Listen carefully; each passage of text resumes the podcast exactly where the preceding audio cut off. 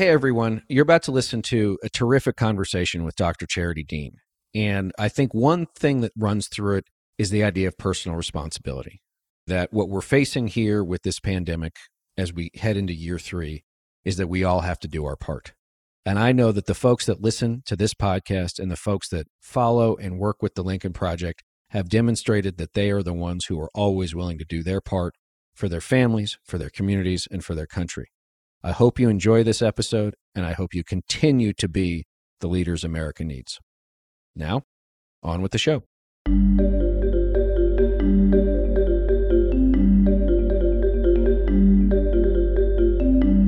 Welcome back to the Lincoln Project. I'm your host, Reed Galen. Today, I'm joined by Dr. Charity Dean, the CEO, co founder, and chairman of Public Health Company. Prior to founding Public Health Company, Dr. Dean served as the Assistant Director for the California Department of Health and was a key member of the executive team directing the COVID 19 outbreak response. She was also profiled prominently in Michael Lewis's recent book, The Premonition. Dr. Dean, welcome back to the show. Pleasure to be with you, Reed. All right, so, Doctor, you and I spoke about seven months ago, which is both an eternity and, you know, just seems like the blink of an eye. But we're also entering our third calendar year, I guess, of the pandemic. And so you were there, you know, at the forefront of it in a public health position, which you've discussed before. But here we are now. It doesn't feel like we have gotten our act together as a country any more now than we did then. So, how do you see the world? I think that's actually the big picture, important question to be asking. Here we are two years later is the United States of America any better prepared from a systems and institution standpoint, from a science standpoint, from an innovation and human talent standpoint? Where have the successes been? You know, it's time to do, I don't want to say an after action because we're still in it, but I think it is time to do a thoughtful reflection and take a hard look at where we're not better off. The big thing that stands out to me is science rose to the occasion. And we have developed technology, whether it's the mRNA vaccine or ramping up genomic sequencing. We've developed things with rapid speed that wouldn't have been developed before. But I think the harder conversation is looking at our systems and institutions, the role of the CDC, if the public feels like they are getting what they need in terms of real time guidance, firm decision making, firm direction, real time data collection and intelligence? And if the answer is no, then to look at the larger picture of what does the country need? What capability needs to exist? And to do that, I really believe that the lens of history, taking a historical perspective of the last 30 years, is valuable. I don't want to talk about the specifics of Delta versus Omicron because I think that our listeners and everybody on the planet is inundated by facts, figures, data, numbers every day. But you know, two years ago when this started, had a different president of the United States, had a different CDC, didn't have a vaccine. Here we are now, a year into a new administration, new CDC. And whether or not you are a corporate CEO of the type that you probably spend a lot of time talking to, or the parent of a child who's trying to figure out is it safe to send my kid to school? How long do I have to quarantine? The problem is is that it doesn't seem that there are a, less questions, or B, any answers to the questions that people are still asking? I agree. It seems that there's actually more confusion today about what people need to do than there was a year and a half ago. It's more confusing as an example looking at isolation guidelines. You know, the CDC releases an updated isolation guideline that's five days. Many states are releasing guidance different than that, saying five days plus a rapid antigen test some counties are releasing different guidance, and then some individual schools have different guidance. So, from my vantage point, it seems there is more confusion today than there was even a year and a half ago. And I think it is the right time to have that conversation because the Biden administration has been in place for a year and made an incredible amount of progress. Rochelle Walensky has been the CDC director now under the Biden administration and put forth incredible effort to improving things information sharing. And yet there's more confusion today around what people need to do, what the science says, where do I go for real time information? And they're going to New York Times website or Hopkins website. the CDC is not the go to place for the most updated real time information. And I think it's really important that we don't blame people or point fingers at humans, but that now's the time to look at institutions and systems and culture and say, how did we get to where we are that a year and a half into the pandemic, there's more confusion and not less? So, a couple of things, because this is something that you and I talked about the last time you were on and is covered, I think, pretty extensively in Michael's book, is the idea of a systems failure. That this really exposed the sort of brittle nature of a lot of our systems. And it's not just medically or the health system, it's the educational system, it's the political system, it's the social way we see each other. It's just brought all of this stuff into stark relief where, you know, just even for me, we have two dear friends who did not really believe that this was a big deal, didn't get vaccinated. And then they got it last week. and they're like, okay, okay, you were right. You were right. But sometimes it takes that. So you mentioned that some of this starts 40 plus years ago. So take us back to the halcyon days of the of the mid 70s. Nixon's gone, Jimmy Carter's coming. How did we get 45 years on from that point to here?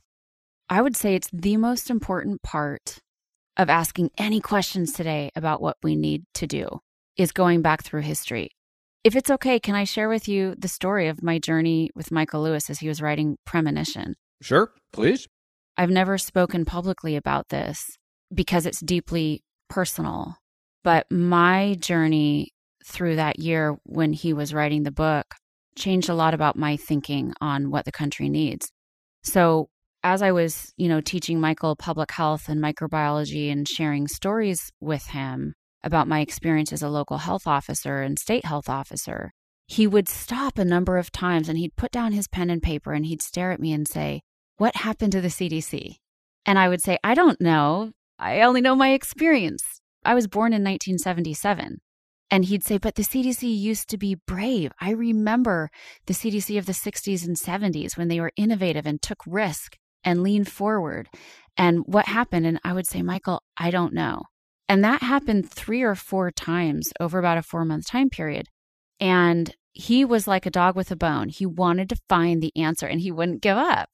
And so he went and dug into that because he needed to find that answer.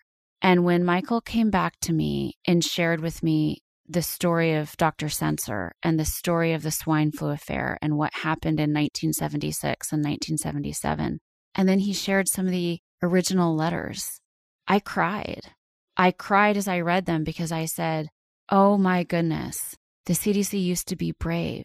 And Dr. Sencer, what he did, he's a real health officer. He's part of my tribe. He leaned forward in a setting of uncertainty, made a brave decision. And so Michael told that story in the premonition. And I think it's a really important story. And the summary of it is that Dr. Sencer, as the head of the CDC, the CDC director, made the decision to pull the trigger on rolling out wide scale vaccines for a new influenza variant that appeared to be more likely than not about to cause a large pandemic catastrophic impact on the US. And as we know, you have to make high stakes decisions in the setting of uncertainty.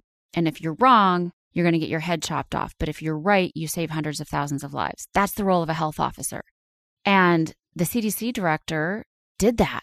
And what ended up happening, you know, when you're making a decision that's 80 20, 80%, 20%, it can go in the 20% direction. And then everyone thinks that you were crazy to have pulled the trigger on that big decision the influenza variant ended up not being the catastrophic pandemic that they had thought.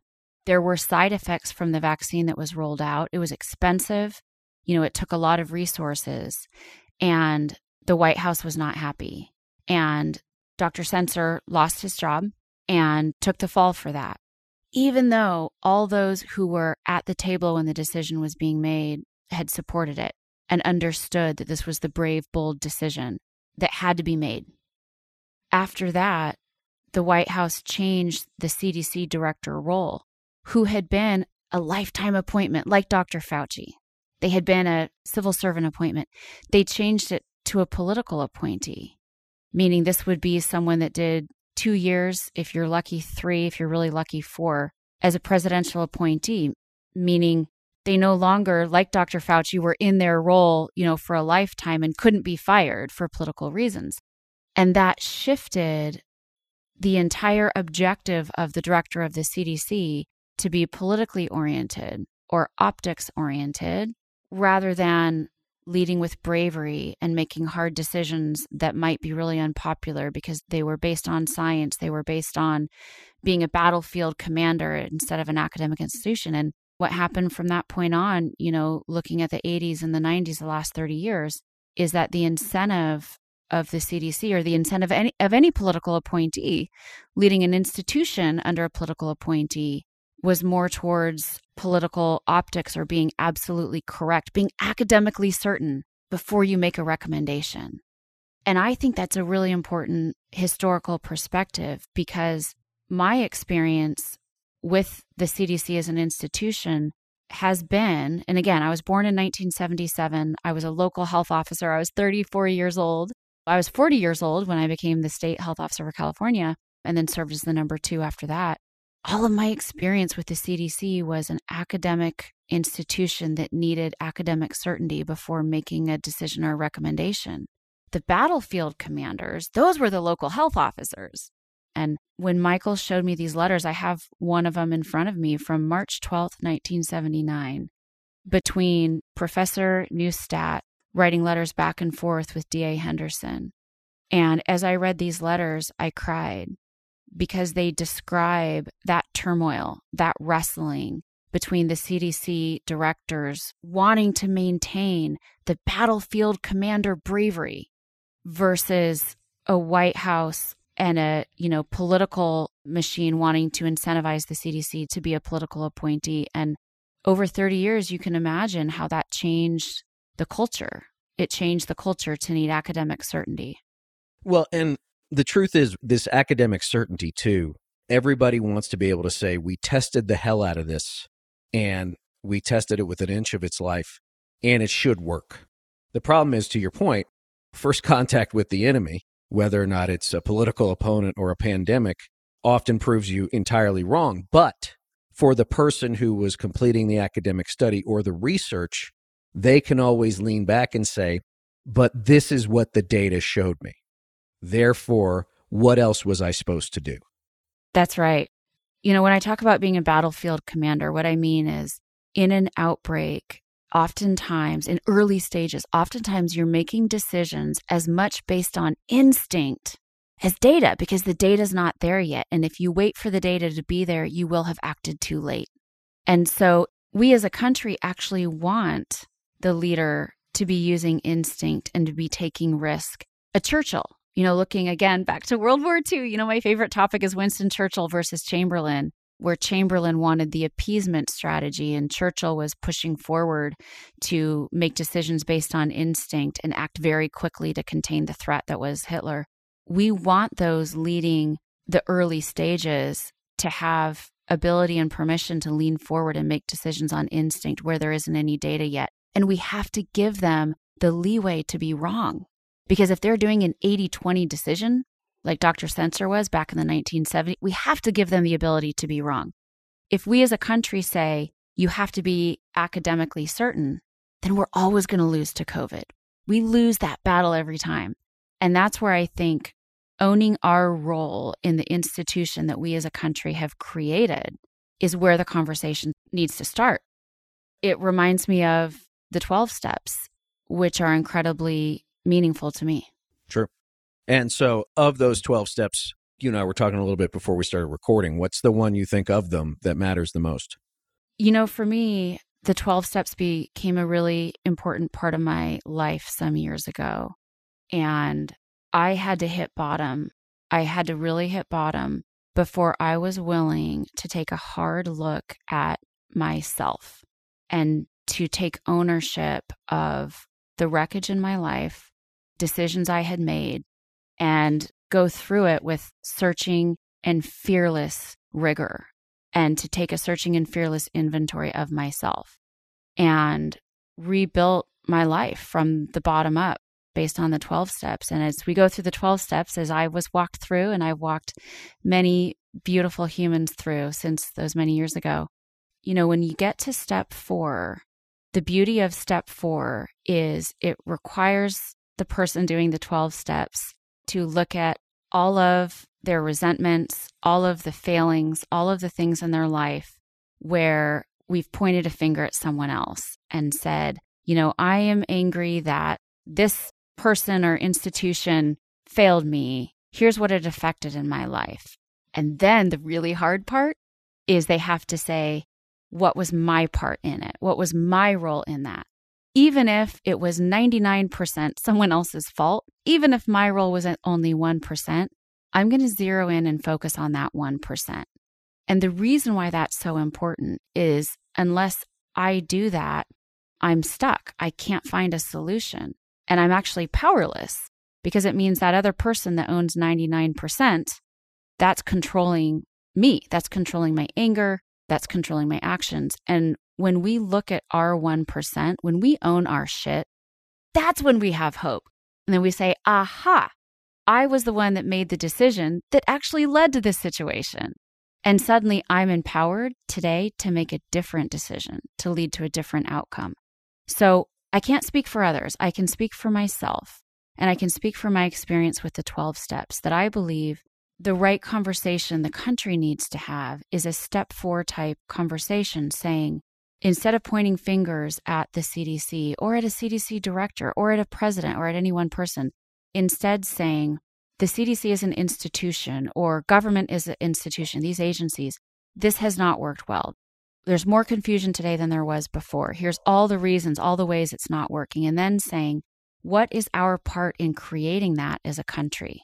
Going back in history, where did we make a decision as a country that put ourselves in the position that we're in today?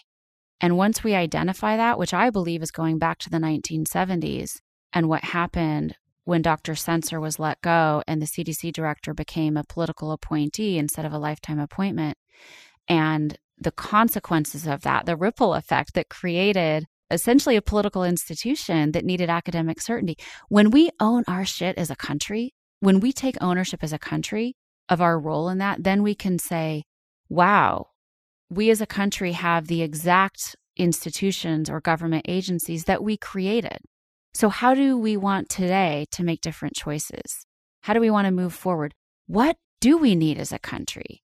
How do we make different choices? How do we stand up something new or change what we have in front of us? And so I think it's a fourth step approach. I think the country is ready to have that conversation, which is why I'm willing to talk about it today. And I, I haven't up to this point. So you might have this feeling that Americans writ large are not huge fans of self reflection and admitting that they might be wrong about something. There's also the old trope of, you know, you get the government you deserve. So, you know, the thing that I, I found about the pandemic, and I, this is probably more psychological than medical, is that I think it took away a friction free life from tens of millions, if not hundreds of millions of Americans, and it put them back into an analog space where every day they had to think about what it is they were doing, whether or not it was going to the grocery store, whether or not it's their kids, whether or not it's schools, getting on an airplane, seeing family. Everything now had to be put through the filter of is it safe for me and my family to do this? Is it safe for my parents? Is it safe for classmates and teachers? And our kids will probably be fine because they're resilient. And if my grandparents and your grandparents survived the Depression and World War II and everything else, you know, people are resilient, populations are resilient. But I just want it to be over. This has lasted so long. Why isn't it over? And the truth is, is that I don't know when it'll be over. I don't know if it'll ever be over. But to your point about people taking stock of themselves and what they're responsible for, 40% of the country is like, I ain't doing what I need to do. And you can't tell me because it's freedom. It's freedom. And from my perspective, whether or not it's the diminution of science and doctors and the medical profession, and we've seen this with Dr. Fauci in particular over the last year, it seems that if we're looking for rock bottom, from my perspective, which admittedly is far more political than yours, we haven't gotten to rock bottom. The problem is rock bottom politically gets pretty ugly for everybody. And so that's my concern is how do you take that mass social need for being part of a democracy, which means we collectively agree that this is how we want to govern ourselves, but that does not absolve you of personal responsibility to do your part in your home, on your street, in your community. And what you're saying, I think, is true, but it cuts across everything, not just with the CDC, not just with the pandemic, but everything. We have outsourced everything and said, I don't want to think about it. I don't want to deal with it. Or I don't believe in it. It doesn't work anyway. Just want it to leave me alone. And now we're sort of faced with oh God, we are part of this world. We are part of this planet and we are part of these communities or whatever. And we must interact with each other some way, you know, other than sitting on this device all day. Yeah. Well, and I think what you're articulating is that it comes down to owning your part, whether you're an individual or us as society or us as a country that's looking back 30 years and our part in what we did 30 years ago and the wreckage that's caused today. And that's where I guess my response would be I think there's a lot that we can learn from the sobriety community, from the 12 step community. You know, one of the concepts is hitting bottom is a beautiful place to be, but there's always a lower bottom. Even when you think you've hit bottom, guess what? A trap door can open and you can fall like three stories down and it's even worse. And so the hope is that we pick our bottom. We say, I don't want to go any lower than this. This is my bottom. I am going to be willing to take a hard, searching, and fearless inventory of myself and look at my role in this. What's my responsibility? How do I own some of this mess? And then say, how am I going to make different decisions or how am I going to clean up this wreckage moving forward? Until we hit bottom and do the hard work of a searching inventory of ourselves, we don't have any hope because then we can't change. And that's where I think, as hard as this moment is for the United States, and as painful as it is for me, who loves our country, to watch our democracy in a really fragile place, my hope is that the silver lining is that people individually and collectively will be willing to look at our part in it and take ownership of that and move forward with a renewed sense of what my individual responsibility is and what our collective responsibility is. And as far as consequences, here's what I would say to these very severe consequences we're suffering today. It all goes back to what happens when you lose at containment. Can you see now why I'm so passionate about containment and why I say the focus for the United States has to be having containment as an option? If we contain this in the beginning, look at all the pain and suffering we avoid. Look at the economic devastation we avoid. What we're suffering today from is a result of failing at containment in the beginning. And if we want to have a shot at containment, then we need an institution that can actually do tactical operational containment in the early days of a threat. How do we get that? Well, it requires bravery. It requires making high stakes decisions amidst uncertainty when you don't have data yet. It requires behaving like David Sencer did in the 1970s. And I don't know that we have that today. A lot of this also comes down to being willing to make a decision. Might be the wrong decision, might be the right decision, and not making a decision is a decision. But let me put this way, because I don't I don't want to say that Dr. Sencer made the wrong decision. He made the decision he needed to make at the time. It did not turn out to be the threat he thought it would be, and there were consequences from it. But the idea that you can make any choice in life and there's somehow no consequence to it. There's always going to be, to your point, a ripple effect. There will always be second and third order effects of everything you do. So the idea that we wait and we wait and we wait and like the world is burning around us and we're like well we haven't been convinced that it's a fire yet it smells like a fire and it looks like a fire but we have not yet studied it closely enough to understand whether or not it's a fire like well the house is burned down so i guess it doesn't matter at this point because you stood there waiting around now you could have said it doesn't look like that bad a fire and be right or you could be wrong and one way or the other, you've either saved the house or you've doused it with hundreds of gallons of water and the place is wrecked anyway, right? Uh, but the point is, you have to make that decision. And in our country now, whether or not it is at the political level, whether or not it is the administrative level within government, the legislative sphere, the corporate sphere, the medical sphere, making a decision means you are willingly taking on the risk of being wrong. And even if you're right, potentially being pilloried for it. And that's a very difficult place for a lot of folks to be because they see everything in the context of like everything is so public. You can go from being someone's never heard of to being the most infamous American on the planet in 48 hours. And you don't get to hide behind your Twitter feed or your Facebook page or whatever it is you like to say online. Suddenly, you are a real, fully formed human being dealing with the consequences. I don't criticize anybody. It's just not a normal thing for people being willing to do that.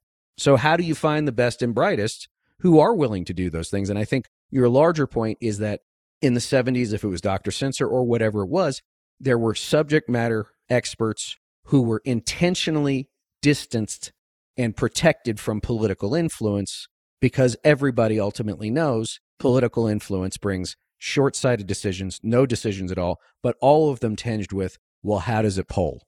And the truth is, like, public opinion surveys are fine, right? If you want to ask, like, how a car looks, not so much probably when it comes to a massive public health emergency. And even further, if we take that thought even further, when people realize that every local health officer and every state health officer is a political appointee, it's not just the CDC director, every one of them is, then they realize wait a second, our entire US public health system right now is a patchwork quilt of political appointees who can be fired if their appointing board doesn't agree with a decision they made. No wonder this patchwork quilt doesn't work with one uniform response. And instead of pointing fingers outward, we say, oh, this is the current system today that we have in the US. Let's take ownership of how we got here and then say, but what system do we need? If we all agree that the consequences our country is suffering today of not having contained COVID in the beginning are enormously high, and that we would rather have containment of a fast moving pathogen as a capability, what do we need to have containment? Well, we need a technology platform with real time intelligence. We need decision makers who can lean forward and be brave. And they might be making decisions based on instinct, but my God, they're going to make a decision and lead us. If that's what we want, then we have to say, what do we need to do to get there? Because right now, we have a patchwork quilt of political appointees who are beholden to political interests at the local level, at the state level, at the federal level. And I think that's a real challenge. You know, related to that, Rochelle Walensky is my hero. She volunteered to step in amidst a circus, amidst an out of control pandemic to lead the CDC. Do I agree with every minutia of every decision she's made? No, I, I probably don't. But she's got my 100% support because what she did is brave. And we can't expect Dr. Walensky or any CDC director in one year's time to overcome 30 years of an institutional culture. That's not realistic.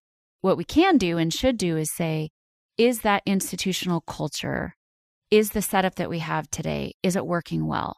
I think we can all agree. I think both parties can agree, whether, you know, you're against vaccinations or think COVID is a hoax or wherever you fall on that spectrum, I think everyone can agree this didn't work. And it's time for something that does. And so, given the sort of fractured nature of the country, do you wait to build consensus on what that is? Or like you mentioned with dr walensky who did not she probably had to sit in that chair knowing this is going to be a tough year. This is going to be a tough couple of years. Every decision i make will be put under the microscope. I mean look just for a moment of levity i just got this text from a friend of mine. The cdc recommends you wake in the morning and you step outside and you take a deep breath and you get real high and you scream at the top of your lungs what's going on right? now, I yeah. hope that Dr. Walensky has a sense of humor enough to know that that's like a 90s song lyric, right? Uh, Four Non Blondes, I believe.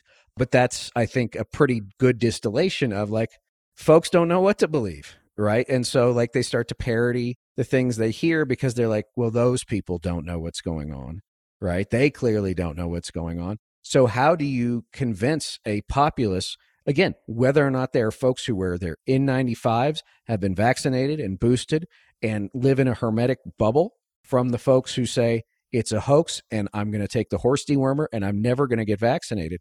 Like, how do you create something that is workable in that context? Because it seems difficult. But in your mind, like, where do you start? I mean, you can't eat the elephant in one bite. Well, I'll first say that I have actually followed with great amusement the CDC says hashtag on Twitter. And the reason is that one of the tools in my toolbox is humor. Most doctors have to have humor in their toolbox because we see really dark and difficult situations. We see a lot of human suffering. We have to make high stakes life and death decisions. We have to keep a sense of humor. So I actually appreciate some of the funnier memes on CDC Says. I think they're funny. I think they have lightened the mood a little bit. But they've also highlighted your point that there's so much confusion out there right now that it's now become a meme. You know, and speaking to where people fall on different ends of the political spectrum and, and what do we need, I believe the answer to that is leadership. In the very beginning of COVID, the lack of a clear, strong voice of a battlefield commander, a Churchill, saying the reality to everyone. I believe people can handle the reality if we tell them, look, here is what's about to happen. Here's the math and microbiology. This is going to get really bad. Here's what we need everyone to do. This is going to be hard. We're all in it together.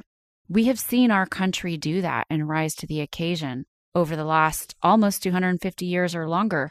We have seen our country go through incredibly difficult times when every person stepped up and took ownership of their role. But they do that when they're led by someone who is telling them the truth and saying what's going to happen. I think that that was a real gap in the beginning of COVID. You know, this is part of what inspired me to launch the public health company. I recognize that we need a technology platform delivering real time intelligence to all nodes in the network for the benefit of all. This can't just serve public sector. This has to be private sector. This has to be a whole of society response. And so what did I do? I said, well, in the absence of that existing, I'm going to go build it. And I can't stand it if this doesn't exist in the world. I know what the country needs. I know what the world needs. So I'm going to go build it. And I think as difficult as times are right now with the country quite politically divided, I will never give up hope in the United States. I will never give up hope in that rogue rebellious streak in our communities and in our citizens to innovate solutions where nothing exists. I believe one of the silver linings of the devastation of Omicron and the devastation of this pandemic is that we as a country have been shown the fault lines of the failures in our system. And those fault lines run through the whole system. They run through all the institutions. This was an institutional failure. And I believe the silver lining is we now have a shot at standing up something that works. If our leaders, and I include most importantly, business CEOs, if our leaders are willing to have the hard conversation of what is our part in the fact that this capability didn't exist up to this point, and what changes do we need to make moving forward? And that includes taking a hard look at our public health system and saying, this didn't work. How might we build something that does? So now, like, where do we go from here? let me ask you the question I'm almost positive you didn't want me to ask, and I'm sorry for this. Is this thing going to go away? Will it go away without the things you're talking about? Or is it going to be something where every year there's a new variant? Every year there's going to be a hot season and a low season. Every six months we're going to get our boosters. And, you know, 30, 40 years down the line, maybe the thing burns itself out. But, like, can we get to a place where the new normal can be created without the kind of stuff you're talking about? I believe we're in this for the long run. You know, we can look at it from a math and microbiology standpoint that this virus is going to continue to mutate and select for more fit versions of itself. And with Omicron cases surging, every person that's infected is a walking test tube of the virus accumulating new mutations and new opportunities to create a more fit version of itself. So, from a microbiology standpoint, the pathogen's winning. From a mitigation or containment standpoint, we missed our shot at containment.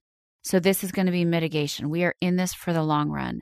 I too am very concerned about the prospect of having new variants with meaningful vaccine escape, which is what we'd been worried about all along. Last summer, that's why I was so, so, so concerned when CDC stopped tracking vaccine breakthrough cases, you know, if they were mild or asymptomatic, many of us in the public health community were concerned because we knew that then we would miss our shot at identifying and containing one that had meaningful vaccine escape. Indeed, here we are with Omicron. We have a variant that has meaningful vaccine escape. In other words, if you're vaccinated, it's incredibly protective against hospitalization and death. And that is a massive success of science. However, you're still going to get infected and be infectious to others. You may still get sick. And if you're vulnerable, if you have underlying health conditions, you are still at very high risk. The real solution, I believe, is a one vaccine to cover all variants. And in other words, from a larger picture, it's the Biden administration making investments in the science and the technology to win the long war over the next 10 years, not just being reactionary to the variant in front of us. There will be more Omicrons. There will be many more Omicrons. Um, investing in a multivalent vaccine, investing in a technology platform that tracks the genomic sequencing with clinical outcomes and vaccination status. We still don't have that platform today. So it's science and technology investments from the Biden administration to win the long war and not just fight the battle in front of us. And I see really hopeful signs of that. I think, quite honestly, this season right now for our country with Omicron feels to me like acceptance that we are in this for the long run and we need long term solutions and we need to invest in those long term solutions right now. I mean, just as someone as far from the medical field as one could be, dealing with friends, family, um, it's there. There very much is a almost like a chickenpox party ethos. We're all going to get it anyway. Might as well just get it over with. But if I'm hearing it among my small community, and that's writ large, is that the right way to look at it? Is that sort of whistling past the graveyard? And if it is long term mitigation that is coupled with the scientific research and deployment that you talk about, you just said 10 years. So what you're saying is my kids are going to be in their 20s? I believe that COVID will be with us for the long run, you know, potentially for the next 10 years. But as far as impact to daily lives, I believe that will be with us for the next two or three years, especially for those who are vulnerable, kids that can't be vaccinated, immunocompromised, you know, elderly persons. So the decision of wearing a mask, of carrying your vaccine card, of modifying our behavior for going to church or going to the gym, contact tracing in schools, I believe our daily lives will continue to be impacted for the next two or three years. What's hard about that, and the reason why I say I think people are coming into acceptance, is that a lot of people really just wanted to get back to life as normal, and they were hopeful that Delta was the last variant we would see. And that wasn't the case. And so as Omicron, you know, the very first signs of Omicron, and I'm have so much regard for the scientists in South Africa that sounded the alarm from the very first signs of that, I remember on Thanksgiving Day and, and in the days after, going through the early data, reading everything I could, and the realization that absolutely this is going to have meaningful vaccine escape and be incredibly transmissible. That reality started to percolate through the country, through business leaders, those that had planned return to office and had to put those plans on hold, you know, large business events that they had to put on hold. So I believe this is with us for the long run. I do believe it will impact our daily lives for the next two to three years. But again, the original point that I'm so passionate about is these are the consequences of not containing the pathogen in the beginning. It's also the consequences of not having the early on investments in the technology platform that's needed or the science, you know, the vaccines to win the long war. And those investments need to be made. You know, the old adage of when's the best time to plant a tree 30 years ago, when's the second best time today, right, I think is applicable here. And there's one other point I want to make. Is government meant to be the solution to everything? This was a gut check for me. You know, as part of the Newsom administration, loved serving in that administration, loved my team, and had come to the realization government can't fix this, but capitalism might. There are capabilities that should come from the private sector.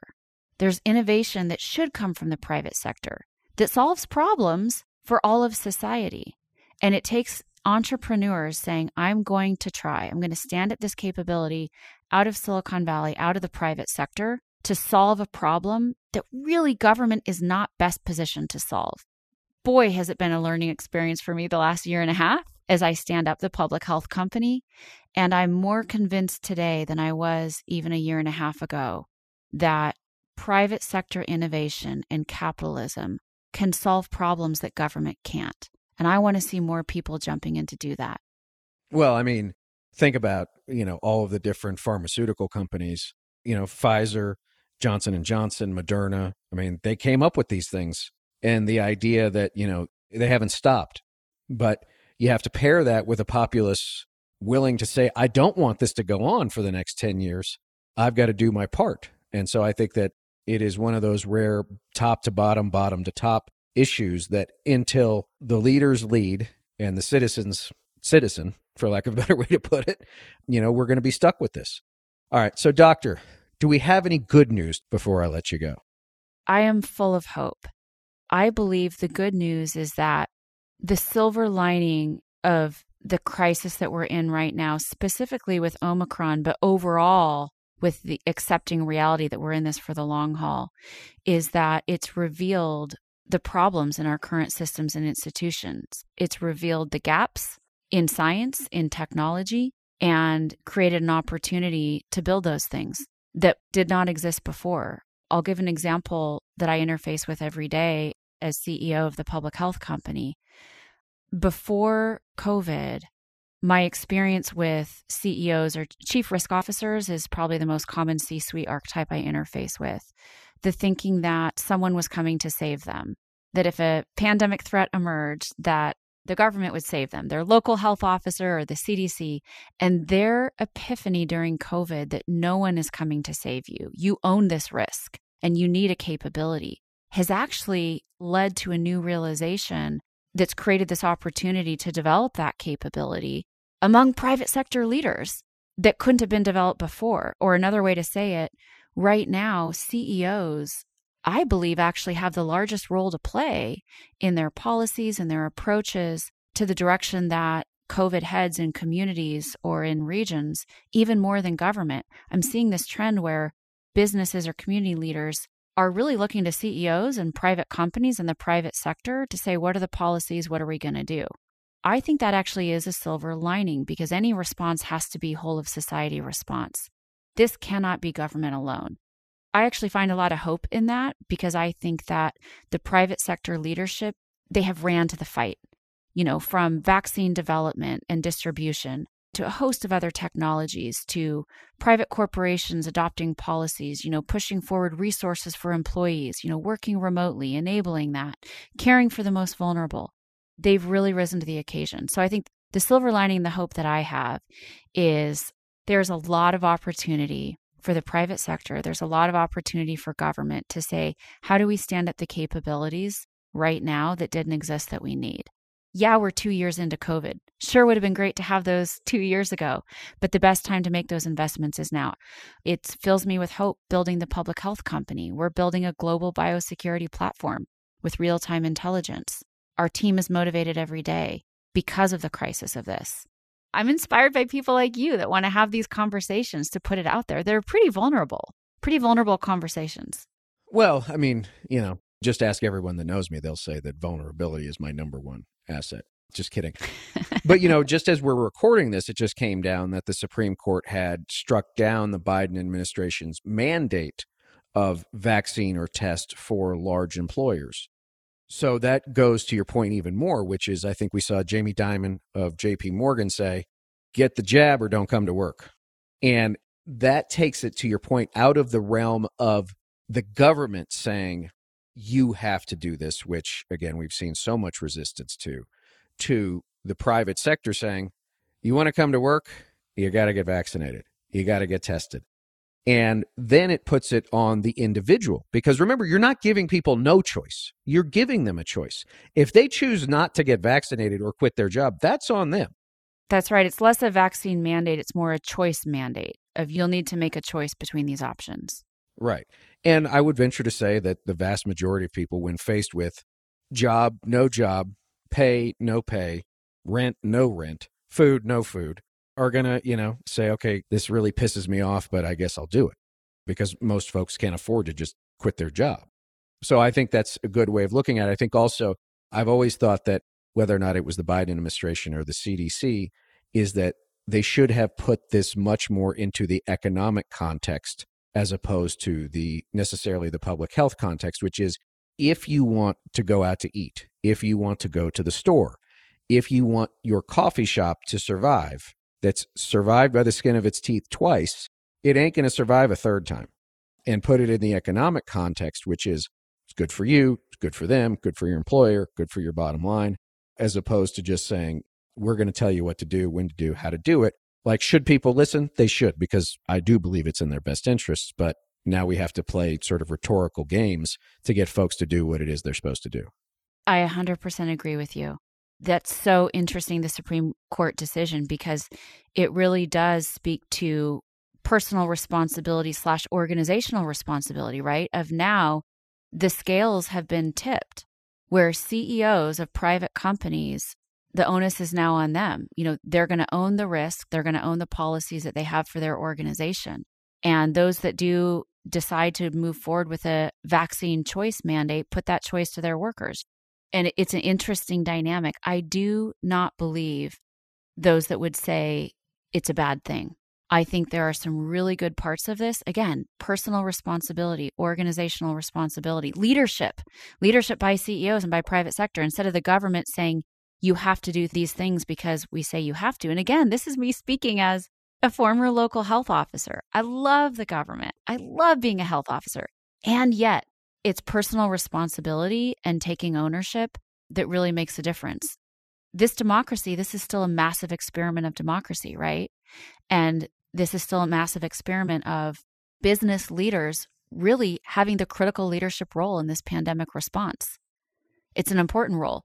They own the role, they own the risk, they have an incredible amount of influence.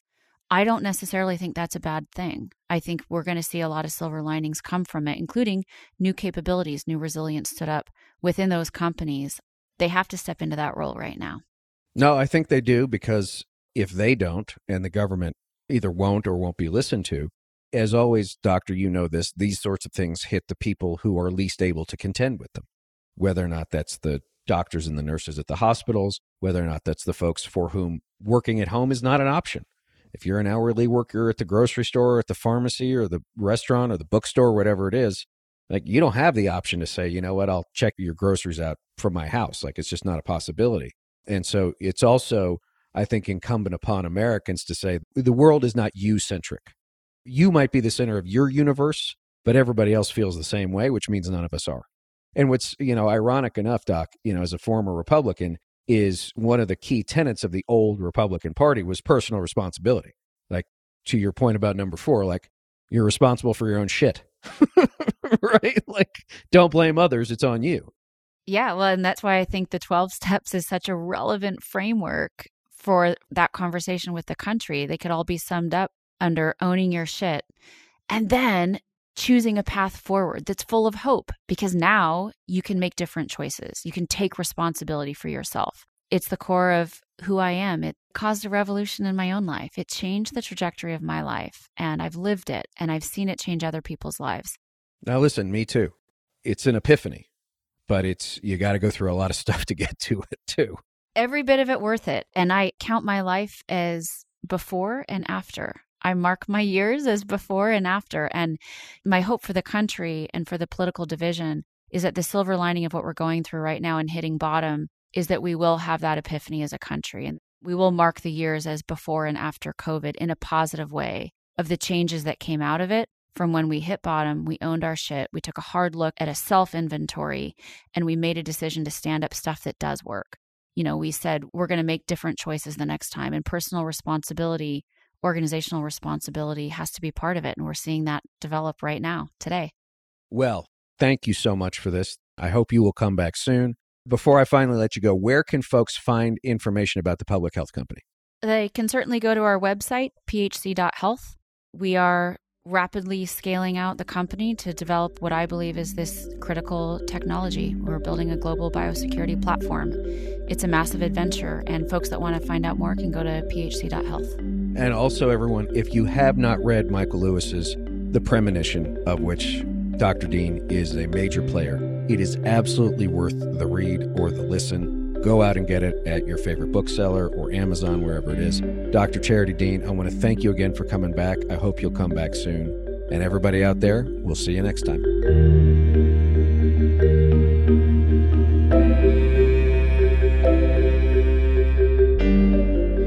Thanks again to everyone for listening. Be sure to follow and subscribe to the Lincoln Project on Apple Podcasts, Spotify, Google, or however you listen. Don't forget to leave a five star review. To connect with us, follow us on Twitter at Project Lincoln, and for more information on our movement, to join our mailing list, subscribe to our newsletter, or make a contribution to our efforts, visit lincolnproject.us. Also, be sure to check out our LPTV lineup, including The Breakdown with Tara Setmayer and Rick Wilson, which airs Tuesdays and Thursdays at 8 p.m. Eastern, as well as We're Speaking with Lisa Senecal and Maya May, which airs Wednesday nights at 8 p.m. Eastern. All shows you can stream live on the Lincoln Project's YouTube, Facebook, and Twitter pages. And we'd love you to join us for our newest show, Lunch with Lincoln, which airs every Friday at noon Eastern on our YouTube channel. For the Lincoln Project, I'm Reed Galen. See you on the next episode.